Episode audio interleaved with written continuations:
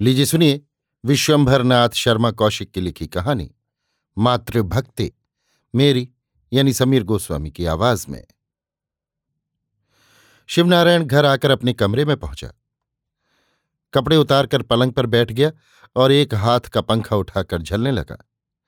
थोड़ी देर तक पंखा झलने के पश्चात जब पसीना सूखा तो टहलता हुआ अपनी माता के कमरे की ओर गया। माता उस समय कमरे के फर्श पर आसन बिछाए बैठी पूजन कर रही थीं। आंचल के भीतर हाथ छिपाए माला जप रही थीं। पुत्र के पैरों की आहट पाकर उसने एक बार आँखें खोलकर देखा। देखकर माथा से कोड़ लिया और पुनः आँखें बंद करके माला जपने लगी। शिवनारायण कुछ क्षणों तक खड़ा देखता रहा। तत्पश्चात उसी प्रकार टहलता हुआ कमरे में लौट आया। कमरे के एक कोने में मेज रखी थी। उस पर कुछ पुस्तकें चुनी हुई थीं। उसने उनमें से एक पुस्तक उठा ली और पढ़ने लगा। परंतु उसका ध्यान पढ़ने की ओर इतना नहीं था जितना कि दूसरी ओर। वो रह रहकर कमरे के द्वार की ओर देखता था। मानो किसी के आने की प्रतीक्षा कर रहा है। इस प्रकार पंद्रह मिनट बीत गए। सहसा उसकी माता पूजा समाप्त करके बाहर निकली। शिवनारायण ने पुस्तक बंद करके मेज पर रख दी और कमरे के बाहर निकलकर माता से पूछा, अम्मा, आज बहू कहीं गई है क्या? हाँ गई है। माता ने माथा से कोड़कर कहा, कहाँ? शिवनारायण ने पूछा जहन्नुम में। शिवनारायण अप्रतिभ हो गया। कुछ क्षणों तक मौन रहकर उसने पूछा, क्यों? क्या हुआ? अभी क्या हुआ? होगा तो उस दिन, जिस दिन उस राण की अर्थी मचमचाती निकलेगी। खैर, वो जब निकलेगी, तब निकलेगी, पर अभी वो कहाँ है? बुढ़िया ने कोई उत्तर न दिया। शिवनारायण ने फिर पूछा, बताती क्यों नहीं? तेरी इन्हीं बातों से तो उसका साहस बढ़ गया है। जरा देर नहीं दिखाई पड़ी। बस व्याकुल हो गया। कहाँ है? कहीं हो तुझसे क्या? जहाँ है वहीं पड़ी रहने दे राण को। पहले ये तो बताओ, है कहाँ? शिवनारायण कुछ उत्तेजित होकर बोला। इसी समय एक ओर से किसी की सिस्कियाँ लेकर रोने का क्षीण स्वर सुनाई पड़ा। शिवनारायण ने ध्यान लगाकर सुना। सुनकर बोला, क्या कोठरी में बंद कर रखा है? माता ने कुछ उत्तर नहीं दिया।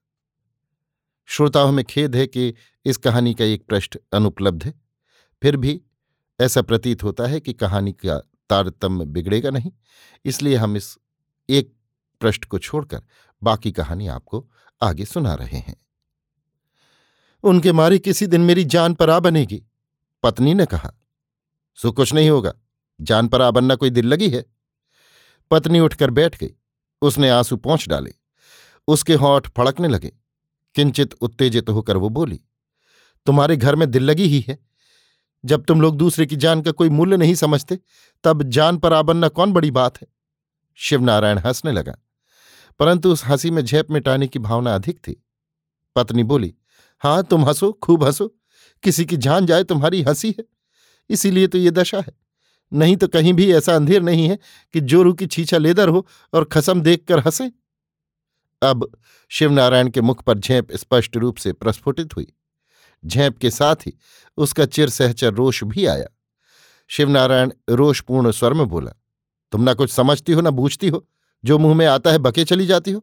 आखिर मैं क्या कहूँ? माँ को कुछ बुरा भला कहूँ तो चार आदमी मुझे ही कायर कहें। मैं तो केवल उन्हें समझा बुझा सकता हूँ, सो मैं करता ही रहता हूँ। माँ चाहे किसी की जान ले ले, चाहे जो कुछ करे, तुम उन्हें कुछ नहीं कह सकते। तुम तो बात का बतंगड़ बनाती हो। जानवान वो किसी की क्या ले सकती है? हाँ उनका स्वभाव कुछ खराब है, ये अवश्य मानूँगा। सो उसका विरोध मैं करता ही रहता हूँ। इसके अतिरिक्त मैं और क्या कहूँ? तुमको भी मैं यही समझाता हूँ कि तुम अपनी ओर से कोई बात ऐसी ना करो जो उन्हें बुरी लगे। मैं जो कोई बात जानबूझ कर उनके विरुद्ध करती हूँ तो भगवान देखने वाला है, पर भूल चूक सबसे होती है। उस पर भी वो प्राण लेने पर उतारू हो जाती हैं, ये नहीं सहा जाता। सहना ही पड़ेगा। सहोगी नहीं तो क्या करोगे? पत्नी ने इसका कोई उत्तर नहीं दिया। शिवनारायण की माता दुष्ट स्वभाव की थी। उसका स्वभाव सब जानते थे, इसीलिए आस पड़ोस तथा जाति बिरादरी की स्त्रियाँ उसके पास बहुत कम आती थीं। अपनी पुत्रवधु के लिए तो वो पूरी राक्षसी थी। पुत्रवधु से वो कभी सीधे मुँह बात न करती थी। वो हर समय इसी ताव में रहती थी कि कौन सा ऐसा कारण मिले जो वो पुत्रवधु पर अपना क्रोध निकाले। इसी कारण कोई दिन ऐसा नहीं जाता था जिस दिन शिवनारायण की पत्नी चमेली को सास की डांट फटकार न सुननी पड़ती हो। ये तो नित्य कर्मसा हो गया था। परंतु महीने में चार छह बार ये नौबत भी आ जाती थी कि चमेली को भोजन नहीं दिया जाता था और एक दो दिन वो अंधेरी कोठरी में बंद रखी जाती थी। शिवनारायण यद्यपि पढ़ा लिखा आदमी था, ग्रेजुएट था और डेढ़ सौ रुपये मासिक कमाता था। परंतु चमेली के प्रति अपनी माता के अत्याचार का बहुत कम विरोध करता था। कभी कभी बहुत साहस करके इतना कह देता था, ये बात तो ठीक नहीं, तुम्हें ऐसा न करना चाहिए, तुम इसकी जान लोगी, इत्यादि। इस पर माता उसे फटकार देती थी। तब ये चुप हो जाता था।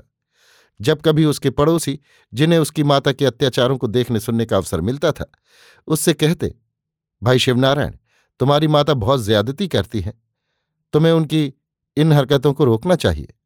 तो वो उत्तर देता था, जहाँ तक बनता है रोकता हूँ। अधिक तो मैं उनसे कुछ कह नहीं सकता। आखिर कुछ भी हो, वो मेरी माता ही है। मैं नहीं चाहता कि उन्हें मेरे कारण दुख पहुँचे। इतना कहकर शिवनारायण लोगों से ये आशा करता था कि वे उसकी मातृभक्ति की प्रशंसा करें। कुछ पुरानी वृद्धाएँ तथा वृद्ध उसकी प्रशंसा भी करते थे। बात पढ़ने पर कहते थे, लड़का हो तो शिवनारायण जैसा। उसकी माँ चाहे जो करे, पर कभी कान तक नहीं हिलाता।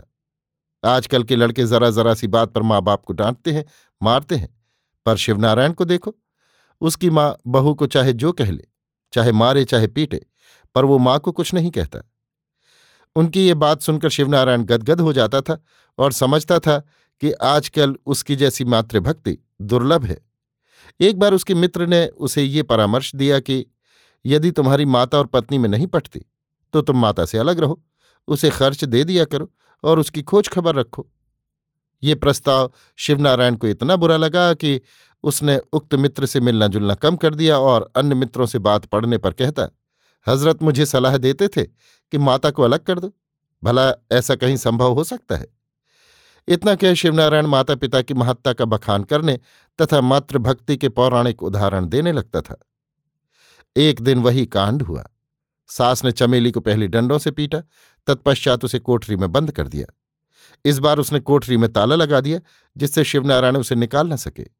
शिवनारायण ने पत्नी का उद्धार करने की चेष्टा की, पर ताला बंद होने से विवश होकर बैठ रहा। बेचारी चमेली बारह घंटे तक कोठरी में पड़ी रही। बारह घंटे बाद शिवनारायण के अनुनय विनय करने पर सास ने चमेली को मुक्त किया। दूसरे दिन एक पड़ोसी ने शिवनारायण से कहा, क्यों शिवनारायण? तुम्हारी माता तुम्हारी पत्नी की इतनी दुर्दशा करती है और तुम देखते रहते हो? ये बड़ी आश्चर्य की बात है। तो आप ही बताइए क्या करूँ? माता को डांटो? वाह, ये आपने खूब कही। माता को डांटू? माता को कोई डांटता है? यदि माता डांटे जाने का काम करे तो अवश्य डांटना चाहिए। ये तो मुझसे नहीं हो सकता। लाख कुछ हो, माता माता ही है। ये मातृभक्ति तो बड़ी विचित्र है। तुम मातृभक्ति का महत्व क्या समझ सकते हो? इतना कहकर शिवनारायण मातृभक्तों की गाथा सुनाने लगा। पड़ोसी बोला, ये सब मुझे मालूम है, पर वे माताएँ कैसी थीं ये भी तो देखो। शिवनारायण बोला, मैं आपसे बात नहीं करना चाहता। आप मातृभक्ति क्या जाने? आजकल तो लड़के अपने माता पिता को डंडों से पीटते हैं। आजकल कलयुग है। जितना बुरा माता पिता को डंडों से पीटना है, उतना ही बुरा एक अबला को माता द्वारा डंडों से पीटे जाते देखना और उसको रोकने की चेष्टा न करना है। मेरे लिए तो दोनों में कोई अंतर नहीं है। आपसे सलाह लेता ही कौन है जो आप उपदेश देने लगे? तुम्हारी ये मातृभक्ति किसी दिन तुम्हें मुसीबत में फंसा देगी। तो इसकी चिंता आपको क्यों है? मनुष्यत्व के नाते, पड़ोसी को पड़ोसी के लिए चिंता होती ही है, इसलिए मुझे भी है। अन्यथा मुझे क्या? तुम चाहे जो करो मेरी बला से। हाँ हाँ आपकी बला से। एक बार नहीं, सौ बार बला से। आप अपना काम देखिए, दूसरों की चिंता मत कीजिए। पड़ोसी बेचारा अपना सा मुँह लेकर रह गया। क्या कहूँ बहन, अब तो जीना दूभर हो गया। दोपहर का समय था। शिवनारायण की पत्नी अपनी एक सहेली से बैठी बातें कर रही थी। उसकी सहेली बोली, तू तो पागल है, जीना दूभर तो तेरे बैरियों का। सच्ची कहती हूँ बहन, सास जी मुझे जीने न देंगे। शिवनारायण उन्हें नहीं रोकते। वो क्या रोकेंगे? वो रोकते होते तो ये दशा क्यों होती? कैसे मर्द हैं? और तो सब बातें अच्छी हैं, झूठ क्यों बोलूँ? परमात्मा ऐसा आदमी सबको दे। पर खाली इस बात में कुछ नहीं बोलते। मैं जब कुछ कहती हूँ तो कह देते हैं कि, माँ को मैं अधिक कुछ नहीं कह सकता। वो तो ये कह के अलग हो गए। मेरे प्राणों पर बीत रही है। उन्हें ऐसा नहीं चाहिए। उनको छोड़ के तेरा यहाँ है कौन? वही न सुनेंगे तो फिर कौन सुनेगा? क्या बताऊँ? भाग्य की बात है। मेरे भाग्य ही फूटे हैं जो सास ऐसी मिली। और आदमी ऐसा मिला कि चाहे माँ मुझे मार डाले पर वो चू नहीं करेंगे। ये तो बड़ी खराब बात है। अब तुम ही बताओ मैं क्या उपाय करूँ? कुछ दिनों के लिए बाप के घर चली जा। वो भी बेचारे आजकल मुसीबत में है। एक मुकदमा लग गया है। उसमें पास पल्ले जो था, सो सब खर्च हो गया। नौकरी अलग छूट गई। बेचारे न जाने कैसे दिन काट रहे हैं। मैंने एक दफ़ा लिखा भी था कि मुझे बुला लो। उन्होंने जवाब दिया कि मैं आजकल खर्च से तंग हूँ। जब हालत ठीक होगी तो बुला लूँगा। अब बताओ मैं क्या करूँ? मेरे लिए तो कहीं ठौर नहीं है। इतना कहते कहते चमेली रोने लगी। रोते रोते बोली, उनकी मुसीबत का ध्यान आता है तो कलेजा फटने लगता है। यहाँ की दशा है कि सांस लेना भी कठिन हो रहा है। भगवान मुझे मौत भी नहीं देते जो सारे झगड़ों से छूट जाऊँ। आखिर सास तेरे ऊपर इतनी नाराज़ क्यों रहती है? भगवान जाने मैंने उनका क्या बिगाड़ा है। मैं तो हर तरह से उनकी सेवा करती हूँ। उनके सुख दुख का ध्यान रखती हूँ। गम भी खाती हूँ। और फिर भी उनकी आँख टेढ़ी ही रहती है। अच्छा तो तू एक काम कर। चमेली नेत्र पहुँचते हुए बोली, क्या? बताओ। तू अब अपने पैरों पर खड़ी हो। आदमी की तो आशा छोड़ दे। मैं तुम्हारा मतलब नहीं समझी। मेरा मतलब यह है कि तू अब गम न खा। सास तुझे एक कहे तो तू दस सुना। तभी तेरा उद्धार होगा। वो मरने मारने पर उतारू हो जाती हैं। सो तू भी वैसा ही कर। तू मरने मारने से डरती है क्या? मरने मारने से तो नहीं डरती, पर बदनामी से डरती हूँ। उन्हें तो कोई कुछ ना कहेगा, सारा कलंक मेरे ही सिर आ जाएगा। आवे तो आया करे, जब इस तरह जीना दूभर हो रहा है तो और करेगी क्या? और मैं तुझे बताती हूँ, जहाँ तूने दो चार दफ़ा सास का सामना किया, कि फिर वो नहीं बोलेगी। क्या कहूँ, मेरी तो हर तरह मुश्किल है बहन। मुश्किल मुश्किल कुछ नहीं, जैसा मैं कहती हूँ वैसा कर, सब मामला ठीक हो जाएगा। मेरी एक चचेरी बहन है उसकी सास भी तेरी सास जैसी थी। उस बेचारी ने भी बहुत दिनों तक सास की बातें सही, बड़े दुख उठाए उसका आदमी भी अपनी माँ को कुछ नहीं कहता था। अंत को जब मेरी बहन बेचारी तंग हो गई, तब उसने सास का सामना करना आरंभ किया। एक दिन तो ऐसी नौबत आ गई कि मेरी बहन ने सास को खूब पीटा। बस, तब से ठीक हो गया। अब चूं तक नहीं करती। इसलिए मेरा कहना मान, तू भी यही कर। परमात्मा चाहेगा तो ये भी ठीक हो जाएगा। तू कुछ कमज़ोर नहीं है। चाहे तो पीस कर धर देगी। सो तो उनके भर को मैं बहुत हूँ, पर यही सोचती हूँ कि सब मुझको ही कायल करेंगे, वो भी नाराज़ होंगे। कौन शिवनारायण? नाराज़ हो तो हुआ करें, कब तक नाराज़ होंगे? जब समझेंगे तो कुछ नहीं कहेंगे तो एक दफ़ा करके तो देख। देखो, सोचूँगी। या एक काम कर, आज उनसे कह दे कि या तो तुम खुद इसका कोई उपाय करो, नहीं तो मैं जो ठीक समझूँगी, करूँगी, फिर मुझे दोष न देना। हाँ ये ठीक है। एक बेर उन्हें चेता दे। रात में चमेली अपने पति से बोली, मैं एक बात कह देती हूँ। अब से सास जी की नहीं सहूँगी। तुम तो कुछ बोलते नहीं। अब मैं जो ठीक समझूँगी, वही करूँगी। शिवनारायण ने लापरवाही से कहा, मैं तुम दोनों के झगड़ों में नहीं पड़ना चाहता। जो तुम्हारा जी चाहे तुम करो, जो उनका जी चाहे वो करे। मैं दोनों को समझाते समझाते हार गया। इससे अधिक मैं कुछ नहीं कर सकता। मुझे समझाया तो तुम्हारी बात मानकर ही अब तक सब सहती चली आई, पर उन्होंने तुम्हारी बात नहीं मानी। अब मैं भी अपने मन की करूँगी। शिवनारायण ने कोई उत्तर नहीं दिया। एक दिन शाम को चमेली भोजन बना रही थी। रसोई घर के सामने दालान में सास देवी बैठी माला सटका रही थी। उसी समय सास ने चमेली से कहा, एक गिलास पानी दे जा। चमेली ने सुना या नहीं सुना, पर कोई उत्तर नहीं दिया। सास कुछ क्षणों तक प्रतीक्षा करके बोली वो बहरी सुनती नहीं है? क्या कहती हो? चमेली ने पूछा, कहती हूँ तेरा सिर चुड़ैल बहरी बन जाती है। सच्ची अम्मा मैंने सुना नहीं। तू काहे को सुनेगी? अपने मतलब की बात बड़ी जल्दी सुन लेती है। छत्तीसी कहीं की, मुझे चलाती है। तेरी जैसी मेरे नाखूनों में भरी पड़ी है। भरी पड़ी हैं तो पड़ी रहें। मैं कहती जाती हूँ कि मैंने नहीं सुना, फिर भी नहीं मानती। मैं तेरे गुण जानती हूँ तो मान लू। जानती हो तो जाना करो। तुमसे खोपड़ी कौन लड़ावे? पुत्रवधु ने कर्कश स्वर में कहा बहुत जबान चलाएगी तो चिमटे से जीभ खींच लूँगी, ये याद रखना। पुत्रवधु ने कोई उत्तर न दिया। सास ने कहना आरंभ किया, जैसी तू है, मैं खूब जानती हूँ। वो तेरा बाप, उसकी चिकनी चुपड़ी बातों में आकर मैं फंस गई। नहीं तो मैं सात जन्म तुझे ब्याह करने लाती। ऐसा धोखेबाज, दगाबाज आदमी, मेरे लड़के का गला फंसा दिया। वैसा ही उसके आगे भी आ रहा है। सब कर्म हो रहे हैं। भगवान चाहेगा तो कीड़े पड़ेंगे, जैसा मुझ राण बेबा का गला फंसाया है। पुत्र वधु उत्तेजित होकर बोली, क्या गला फंसा दिया? और कीड़े पड़ेंगे तुम्हारे? मेरे बाप के कीड़े क्यों पड़ेंगे? मेरे बाप की बढ़ती मनाओ, जो मैं तुम्हारी सब सह रही हूँ। कोई दूसरी होती तो सिर का एक एक बाल बीन लेती। मैं ही ऐसी हूँ कि सह रही हूँ। पर अब नहीं सहूँगी, बहुत सहा। अब एक कहोगी तो दस सुनाऊँगी। देखो मेरा क्या कर लेती हो? पुत्रवधु का इतना कहना था कि सास आग बबूला हो गई। हज्जा राण, मुझे तू सुनाएगी? कहती हुई सास देवी उठी और पुत्रवधु की ओर लपकी। पुत्रवधु ने कहा, बस अलग ही रहना। नहीं, आज तुम्हारी छीछा लेदर कर डालूँगी।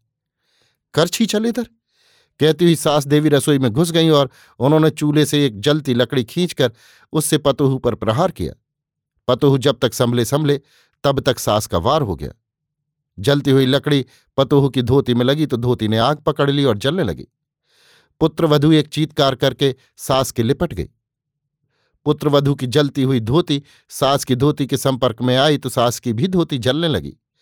इस प्रकार दोनों जलने लगी। सास ने अपने को छुड़ाने का बहुत प्रयत्न किया, पर पतोहू जवान होने के कारण सास से बलवान थी, अतः उसने ना छोड़ा। कुछ क्षणों में दोनों होली की भांति जलने लगी। सास ने हल्ला मचाया, अरे दौड़ो इसने मुझे फूंक दिया। परंतु पड़ोसी लोग तो ऐसी बातें नित्य ही सुना करते थे। जिसने सुना, उसने कोई ध्यान न दिया। अंत में दोनों जलते जलते बेहोश होकर गिर पड़ी। शिवनारायण जब दफ्तर से लौटा तो उसने देखा कि रसोई में चूल्हे से कुछ दूर पर उसकी माता और पत्नी दोनों लिपटी हुई नंगी पड़ी हैं। दोनों का शरीर बुरी तरह जल गया है। चूल्हे की आग ठंडी हो चुकी है। एक रोटी तबे पर जलकर काली हो गई है। ये भयानक दृश्य देखकर शिवनारायण ने एक चीख मारी। ऋषिकेश में एक युवक सन्यासी गंगा तट पर सबसे अलग एक पर्णकुटी में रहता है। वो किसी से कोई याचना नहीं करता और अधिकतर मौन रहता है। लोगों का ख्याल है कि वो कोई सिद्ध महात्मा है। लोग बहुधा कुटी के सामने एकत्र होते हैं। सन्यासी कभी कभी संसार की असारता का वर्णन करके लोगों को भगवत भजन का उपदेश दिया करता है। कभी कभी जब माता तथा मातृभक्ति का प्रसंग आ जाता है तो सन्यासी दीर्घ निश्वास छोड़कर एकदम मौन हो जाता है। अभी आप सुन रहे थे विश्वंभरनाथ शर्मा कौशिक की लिखी कहानी मातृभक्ति मेरी यानी समीर गोस्वामी की आवाज़ में।